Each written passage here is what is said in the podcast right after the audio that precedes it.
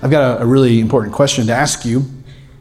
Have you ever been in a room in which you feel like you just did not fit in?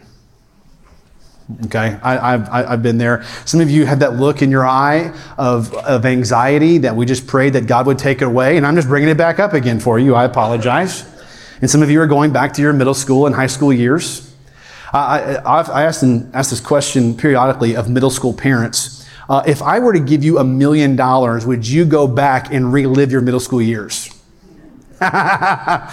Almost every time the answer is no. I, I remember my middle school years, they were full of acne and awkwardness. Uh, I wore braces and headgear. Okay? It was just a miserable season of life. Okay? It was just, it was awful. But the thing about middle school for me was that there was an in crowd and there was an out crowd. And I was definitely on the out crowd. And that's a terrible feeling when there is a, a group that, that gets along, that, that really they, they're, they're the popular kids, and you're just, you're just not one of them. Well, what we see is that sometimes that even carries into adulthood. Sometimes even adults will act that way, where there's, there's an in crowd, there's a cool lunch table, it's people who are like us, and then there's everybody else. And so we, you know, scripture teaches believers, we've got to be on guard because even churches can do, can do that. James uh, chapter uh, 2 addresses this, in which James says we don't play favorites. Okay, especially when it comes to wealthy church members versus poor church members. And that's what was happening in the first century, and we've got to be on guard against that.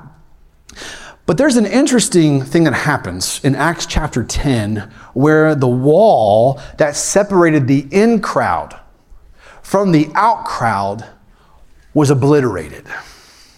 It was destroyed. Like the Berlin Wall, it was destroyed and brought down, where now two groups can now come together as one. And what we see in Acts chapter 10 is where God is seeking to take two types of people and bring them together as one. So far in the book of Acts, the early church was made up of primarily former Jews who had given their lives to Jesus. And from their perspective, the gospel is only for Jews. Even though Jesus commanded in Mark 16, 15, go into all the world and preach the gospel to all of creation. Even though Jesus had said in Matthew 28, go and make disciples of all nations. But in Acts 10, the gospel that had been primarily preached to only Jews is about to expand out to the Gentiles. The wall of separation between the in crowd and the out crowd is about to come down. And that's what we see in Acts chapter 10. Let me show you. Grab your Bible and turn with me to Acts chapter 10. Acts chapter 10. And as you're turning there, I want to try something on my microphone just to see if I can get this one on my headset to work. If not, we'll stick with this crazy thing right here. Two, three, four, five, six, seven, eight, nine, ten. Is that okay? We good now? All right, we can shake and bake? All right, good stuff. Acts chapter 10. What we've seen so far in Acts chapter 10 is up to this point, Peter has healed the sick. He has cast out demons. We even saw back in Acts chapter 9 where he raised the dead, right? He raised Dorcas back to life. Simon Peter's been preaching throughout Judea, and his ministry has just taken him all the way now to Joppa, a, a sea coast city right there in Israel on the Mediterranean Sea. Well, while he is in Joppa, Peter has this vision of a sheet that is being lowered down from the sky. On this sheet are clean and unclean animals. And he hears a voice that tells him, Get up, Peter, kill and eat. And he says, By no means, Lord. You see, he was hesitant to get up, kill, and eat. Why? Because of Jewish dietary laws. Here's a guy who wanted to keep Old Testament law, and he wanted to make sure that he was doing what the scriptures had commanded him. And so he's scratching his head over what this vision means. Well, just then, Cornelius's entourage shows up looking for Peter to escort him 40 miles north up the Mediterranean coastline to Caesarea. For we see earlier in the text, an angel told Cornelius, a Roman centurion, a Roman military leader, that there you need to go send for Peter, who's staying at Simon the tanner's house, and bring him here, for he's got a message for you. So Peter and some believers from Joppa go to Caesarea and they walk in and they find Cornelius' house jam packed full of people. And sitting on the edges of their seats, eager to hear the message of what Peter has to say, and they lean in as Peter walks them through the gospel. You see, the vision that Peter had of clean and unclean animals on the sheet was not only about how Jewish dietary laws are no longer in effect, but moreover, it was a metaphor of Jews and Gentiles coming together as one. But then it finally clicked, verse 34 for Peter. He says, Now I truly understand that God doesn't show favoritism. But in every nation, the person who fears him and does what is right and acceptable to him Peter then shares the gospel with this captive audience, and the most remarkable thing happens next. And this is where we pick up in Acts 10, beginning with verse 44. And the scripture says this While Peter was still speaking these words, the Holy Spirit came down on all those who heard the message. The circumcised believers who had come with Peter were amazed because the gift of the Holy Spirit had been poured out even on the Gentiles. For they heard them speaking in other tongues and declaring the greatness of God. Then Peter responded, Can anyone withhold water and prevent these people from being baptized, who have received the Holy Spirit just as we have? He commanded them to be baptized in the name of Jesus Christ. Then they asked him to stay for a few days. Today, I want you to notice in the text how God obliterates the separation between the Jewish and Gentile Christ followers and what this means for us today. The first thing I want you to see is this number one, the power of the Holy Spirit comes upon Gentiles. As Peter is preaching the gospel, the Holy Spirit falls upon the gathering of Gentiles here in Cornelius' house. It's as if God takes control of the meeting the word of God has been brought to bear through Peter. He has preached the gospel, and the Spirit interrupts Peter, and God is proving his point. Gentiles are welcomed. You see, Acts 10 mirrors Acts 2. In fact, let me, let me show you that. Uh, keep your finger in Acts 10 and backpedal with me to Acts chapter 2. Acts chapter 2. In Acts 2, we see where the Holy Spirit fell upon the Jews at Pentecost. In Acts chapter 2, we see where the Holy Spirit comes, where the church is established. Beginning with verse 2 of Acts 2, we see suddenly a sound like that of a violent rushing wind came from heaven, and it filled the whole house where they were staying. They saw tongues like flames of fire that separated and rested on each one of them. Then they were all filled with the Holy Spirit and began to speak in different tongues as the Spirit enabled them. Now there were Jews staying in Jerusalem, devout people from every nation under heaven. When this sound occurred, a crowd came together and was confused because each one heard them speaking in his own language.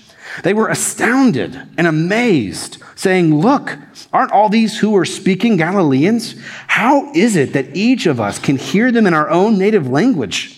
Parthians, Medes, Elamites, those who live in Mesopotamia and Judea and Cappadocia, Pontus and Asia, Phrygia and Pamphylia, Egypt and the parts of Lib- Libya near Cyrene, visitors from Rome, both Jews and converts, Cretans and Arabs.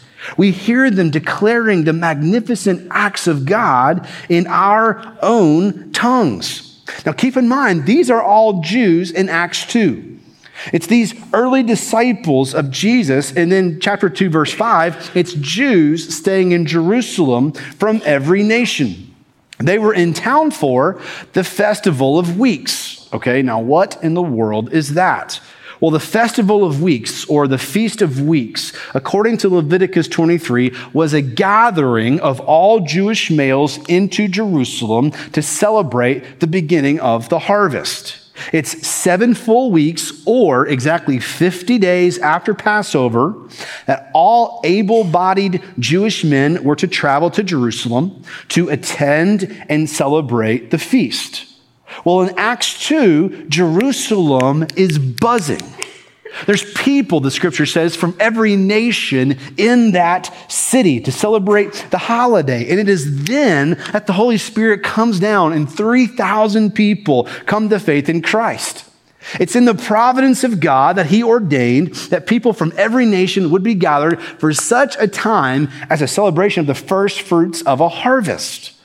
Well, what we see in Acts 2 is the first fruits of a harvest of souls. This is just the beginning of the expansion of the kingdom of God, of people coming to faith in Christ. It's just the beginning. But the presupposition, the assumption, the opinion of many of these Christians in Acts 2 and following was that the gospel was only for Jews. Which is why, chapter 10, verse 45, the circumcised believers, these Jews, including Peter, they're amazed. They're shocked. They can't believe it. The Holy Spirit has come down on uncircumcised Gentiles, even these Romans. You see, the gospel is for all people. You see, the Holy Spirit is in all who put their faith in Jesus Christ. You see, most often when we come to faith in Christ, we don't fully understand all that took place when we first believed.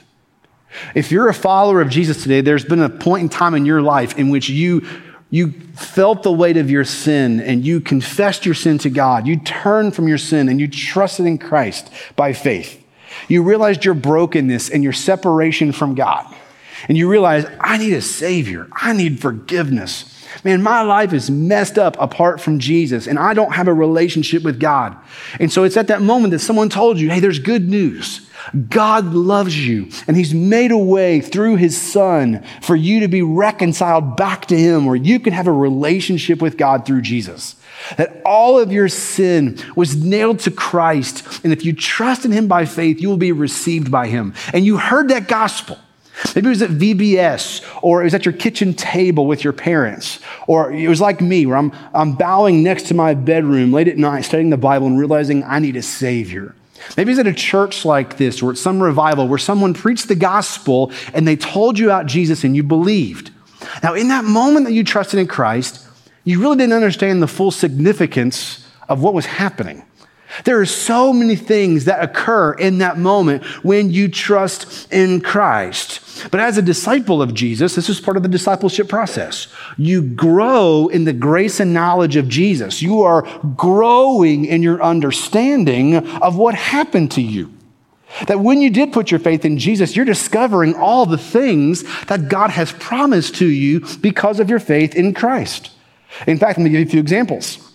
Ephesians, just in chapter 1, says that you were adopted as sons. You received redemption through his blood. You received forgiveness of sins. You received an inheritance. First Peter says that you received a heavenly citizenship, a living hope, an imperishable reward. And there is so much more that God has given to you. But there is also someone that God has given to you the moment you believe the gospel. And one of those gifts that Jesus gave to his followers is Acts chapter 10, verse 44 the Holy Spirit. God Himself living and abiding inside of you. This is where the Holy Spirit comes and He's inside of you. That God Himself comes and takes up permanent residence in you. This is the Holy Spirit, one with the Father and the Son, co equal, the same in essence, equal in power and glory. The same Holy Spirit that raised Jesus from the dead lives inside of you. When you trust in Christ, He comes and takes up residence. Now, the Holy Spirit is not an it, the Holy Spirit is a He. He comes and takes up residence inside of you. He is not a force, He is God. And He lives inside of you the moment you believe the gospel. You see, when you trust in Christ, He does so many things. He, he convicts you of sin, He encourages you in the truth. He opens your mind and your eyes to the scriptures. He illumines truth. He gives you wisdom. He directs your path. He reminds you of who you are. He's shaping your character. He's conforming you into the image of Jesus. He has sealed you until the day of redemption. He is always at work in your life, even when you don't feel it. If you're like me, there's times where you're like, I don't feel the Holy Spirit. And that's okay because we're not trusting in a feeling, we're trusting in truth. We don't bank our lives upon how we feel, we bank our lives on what God has revealed in His Word. If we trust our feelings, our feelings lie to us. Do not bank your, your life on how you feel, bank your life upon what is true, on what God has revealed in His Word.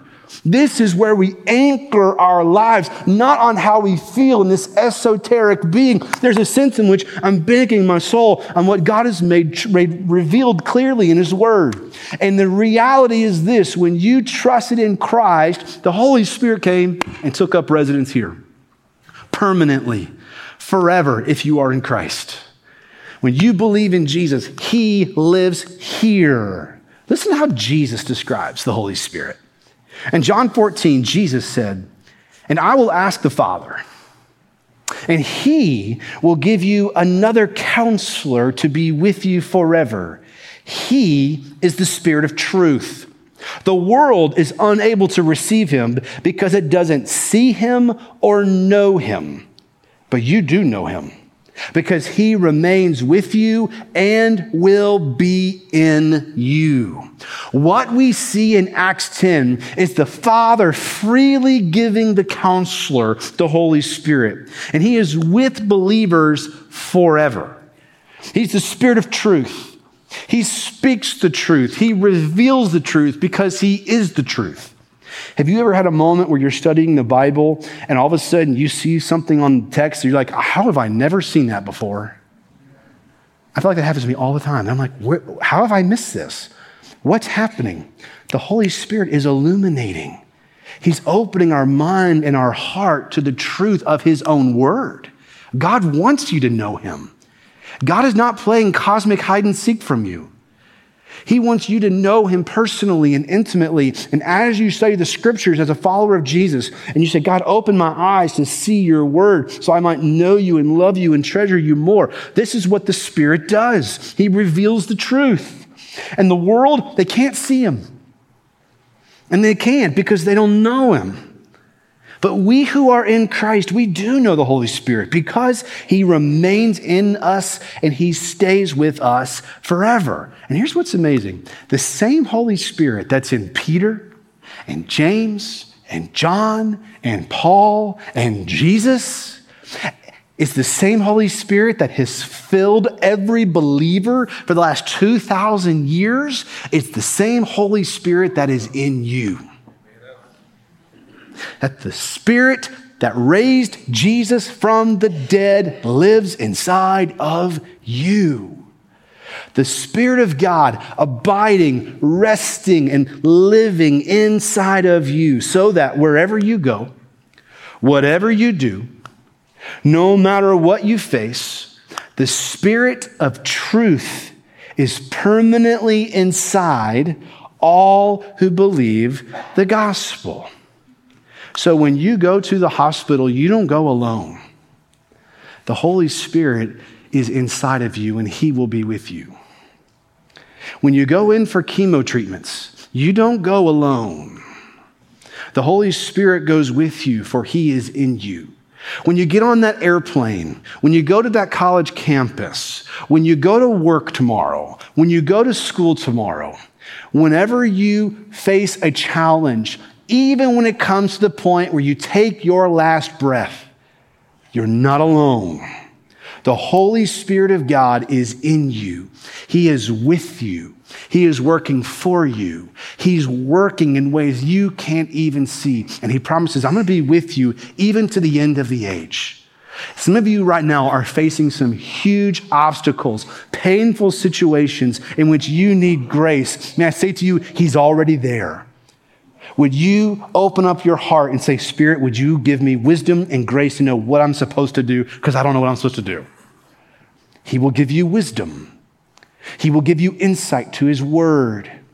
And He's the one who's going to be with you every step of the way as you follow Jesus on into glory. And let's not forget the Holy Spirit is for all who believe and trust in Christ.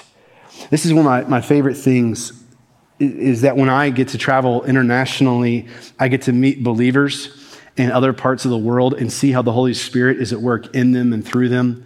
In fact, I want to uh, introduce you to a couple of my friends from around the world. Uh, this guy right here, his name's Andre. Andre lives in Israel. In fact, he's from Nazareth. He speaks four languages fluently passionately loves Jesus, knows the Bible frontwards and backwards. He's got a degree in archaeology, and he loves studying the scriptures to see how all of it fits together.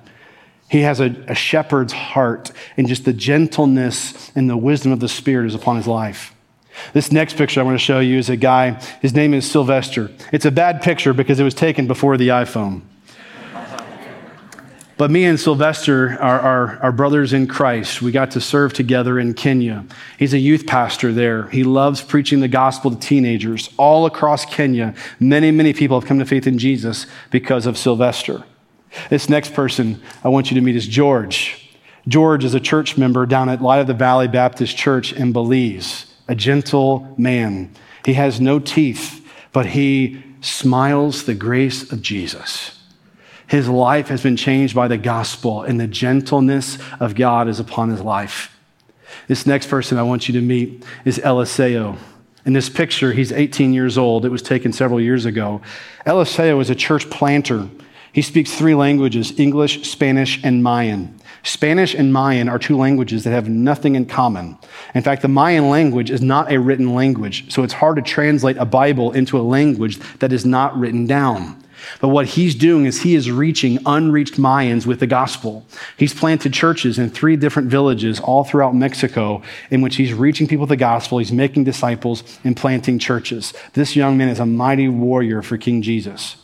The next person I want you to meet is Zabron.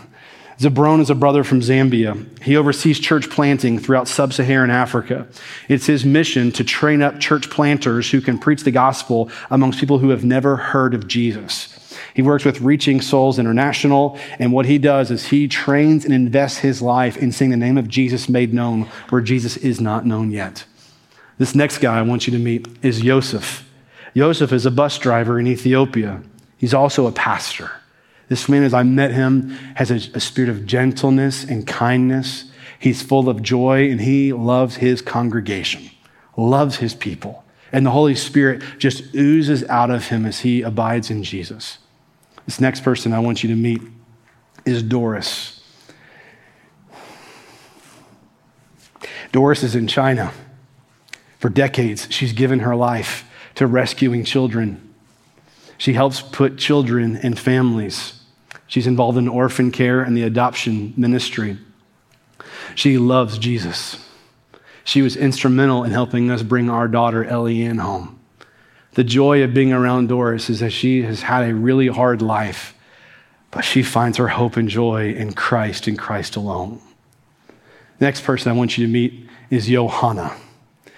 Johanna uh, is sitting there with my wife Christy, and Johanna came from abject poverty. And through compassion, she was introduced to the gospel. She connected with the local church. And now she has a degree in biomedical engineering. This young lady is a force for the sake of the gospel. She loves Jesus and talking about Jesus. You see, the same Holy Spirit that is upon Peter and the Jews is the same Holy Spirit that is for the Gentiles. The Holy Spirit, who has illumined your mind and heart and eyes to the gospel, is the same Holy Spirit who continues to work today. And if you are in Christ, it's because the Holy Spirit opened your eyes and your heart to the truth of the gospel, and He changed you as you heard the good news of the gospel. And He has been poured out on the Gentiles all who believe upon the Lord Jesus Christ have the Spirit of God upon them. And beloved, this is what happened to you. The moment you believed the gospel, Whatever age you were, wherever you were located when you heard the good news of Jesus and he came in and he changed your life, this is what has happened. He came into your life to stay there forever. And be encouraged that the same Holy Spirit that came upon the Gentiles in Acts 10 is the same Holy Spirit that came upon you the moment you believed the gospel. The second thing I want you to see in the text is the amazement over the mystery of the gospel. Peter and these Jewish believers that came with him from Joppa are verse 45 amazed because the Holy Spirit has come upon the Gentiles. Okay, it's Acts 2 all over again, except it's the Gentiles. But this should not be surprising to them. Remember what the Lord uh, told Abraham that through you all the nations of the earth would be blessed. We realize as followers of Jesus that Jesus is the seed of Abraham. Jesus is the blessing of Abraham, that through him all the nations of the earth are blessed. That the promise to Abraham of the blessing of the nations of the earth are fulfilled in the one who is a light to the nations. That indeed his gospel is now circling the earth. We see this in Paul's writings, in which he said, There is no Jew or Gentile slave or free, male and female, since you are all one in Christ Jesus. And if you belong to Christ, then you are Abraham's seed, heirs according to the promise. You see, the gospel is the good news for the whole world. And faith in Christ is a global movement that will one day find its fulfillment on the last day, Revelation 5 and 7, in which people from every tribe and tongue and people and nation will be rallying together around the throne of Jesus, singing with gusto a passion of what Christ has done for us through his death and resurrection. That day's coming, y'all. I long for that day. And it's coming. And I want to bring as many people with me to that day. People of different skin colors and ethnicities and languages. And you and I have a very small window, a short, brief life in which I, am not sure about you, I want to leverage all that I've got so I can prepare people for that day. That's far more important than any other day. It's that day, preparing people to go and meet the Lord through the preaching of the gospel. This is what we do. We prepare people for this. And you see, this whole, the Holy Spirit, He works in us and through us as we preach Jesus. Here's what I've found, y'all. It's crazy that there's times in which, as I'm sharing the gospel with somebody, I'll start saying things and I'm like, where are these words coming from? And there's Bible verses I memorized a decade ago that all of a sudden I've not thought about, but here they come, boom, and they apply in that moment. That's one of the most exciting things about evangelism is that it's terrifying and liberating at the same time.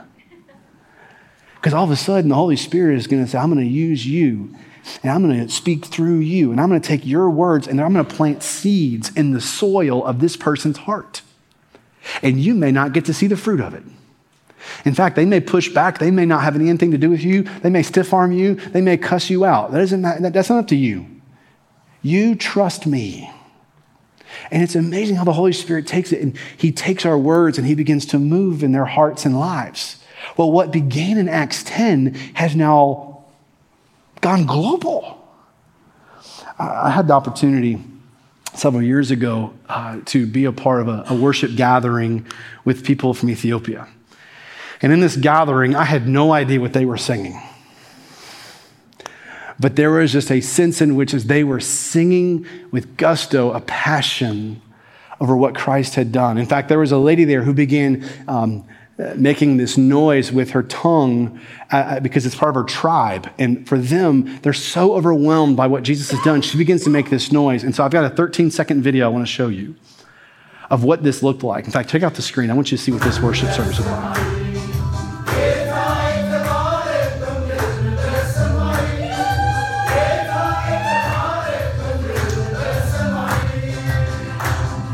And what a beautiful picture of joy of the Holy Spirit who has moved in people's hearts and lives, and they've been changed by Jesus. And this is shocking to Peter and these Jewish disciples. They're like, how is this happening? The gospel is open to the Gentiles. And what we're going to see throughout the rest of the New Testament, it's, it's a wrestling of the first century church trying to figure out how this is possible. How can Jews and Gentiles live together in harmony? Well, the answer is Jesus that he has taken what was two and he's made us one. Paul said it like this in Ephesians 2. He says, Therefore, remember that formerly you who were Gentiles by birth and called uncircumcised by those who call themselves the circumcision, which is done in the body by human hands, remember that at that time you were separate from Christ, excluded from citizenship in Israel, and foreigners to the covenants of the promise, without hope, without God in the world. But now, in Christ Jesus, you who once were far away have been brought near by the blood of Christ. In fact, Paul will go on to say in Ephesians 3 that this mystery is that through the gospel, the Gentiles are heirs together with Israel members together of one body, and sharers together in the promise of Christ Jesus. The mystery of the gospel is that Gentiles are fellow heirs with the Jews, which means we receive the same promises as they do. Oh my goodness, does this not open up the canon of Scripture?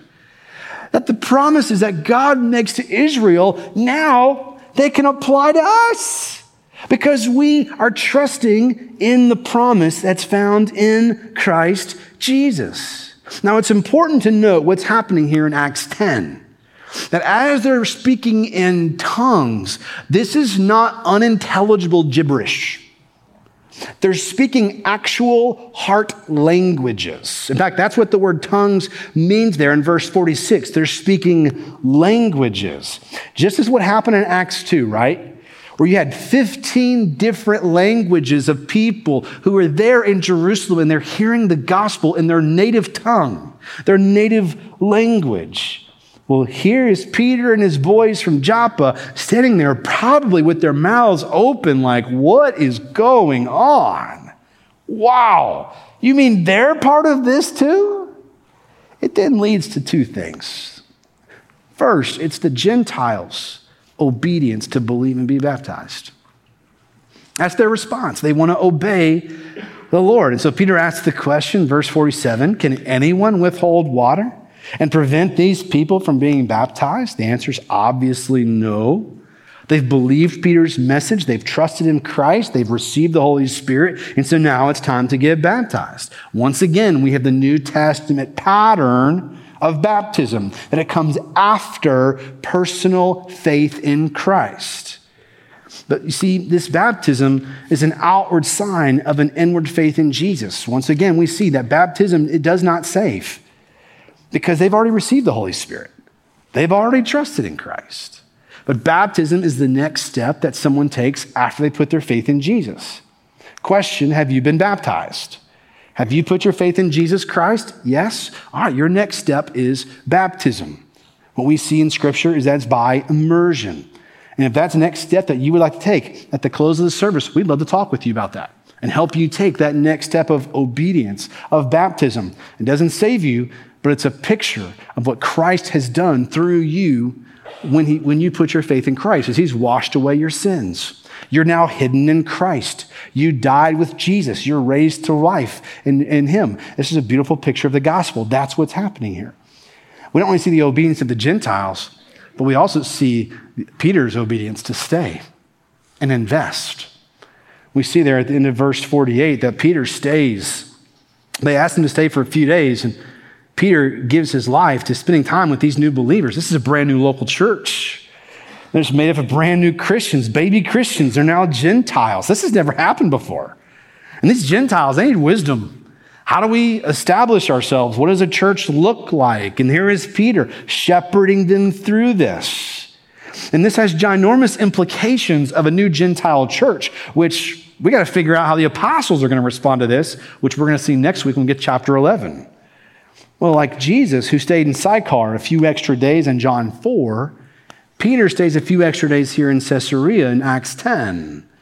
You see, they genuinely desired Peter's presence, his wisdom, his encouragement. They were probably learning more and more about Jesus from Peter, who spent three years with Jesus, learning ministry, hearing his teachings, and now he's conveying that on to this new church. But what we see for these new believers, they were hungry for community. They longed for fellowship. You see, a mark that you belong to Jesus is you love the church. And you love being with God's people. Like it's not a, a, a, drudgery, it's not a burden, it's a delight. Like, yes, I get to gather with God's people. We get to pray together. We get to sing together. We get to study the Word of God together. And we get to build relationships and community. That's a mark that you're a believer. That's what's happening here. They're eager for fellowship. They're eager to have that community around them. Question Do you have that? Do you, do you have people in your life who you love gathering together with Jesus and around Jesus and making much of Jesus together? It matters for your perseverance in the gospel. You need it and I need it. And that's what's happening here. This community, this, this fellowship that's happening here in this early church. You see, now the barrier, this wall that once separated God's people, it's now been destroyed. And now who, all who believe the gospel, they're in the family. In fact, this is the impact point. I want you to grab hold of this. The challenge for you is see yourself as one who belongs in God's family. The days in which Jews don't welcome Gentiles is now over. The Holy Spirit has now obliterated and knocked out the wall of separation. Now, there's no in crowd or out crowd in the kingdom. In the kingdom, it's not those wearing headgear and braces and have acne. We are all one in Christ Jesus. We have now been bought with the precious blood of Christ. And you and I, we're now fellow heirs, sons and daughters of the King. And he has obliterated the walls that separates us. Now you have been made one with the family of God through faith in Jesus Christ.